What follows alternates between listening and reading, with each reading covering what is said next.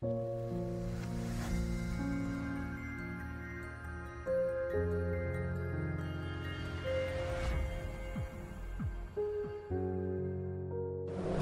Abdullah bin, bin Muhammad Baharun gurunya Buya beliau ditanya.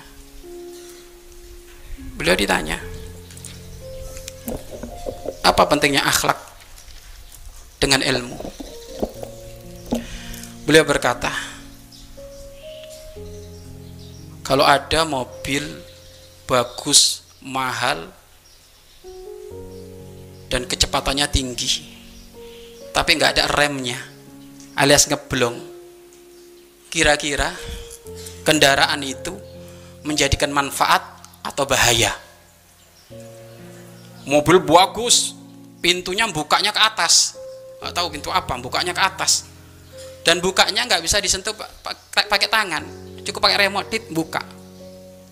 Oh kalau sekali, sekali, sekali ngegas waduh. Berapa kilo terlewati? Ajib. Tapi nggak ada remnya. Nggak ada remnya. Kira-kira manfaat atau bahaya? Bahaya. Begitu juga. Ilmu tanpa akhlak.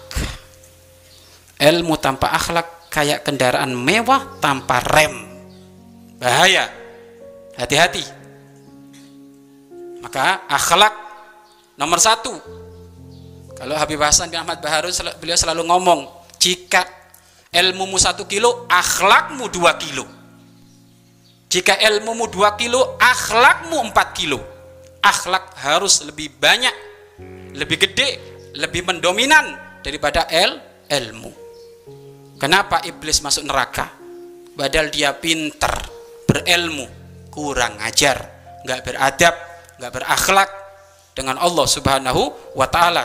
Puncaknya orang nggak beradab kurang ajar kepada Allah tidak nurut tidak patuh kepada Allah subhanahu wa ta'ala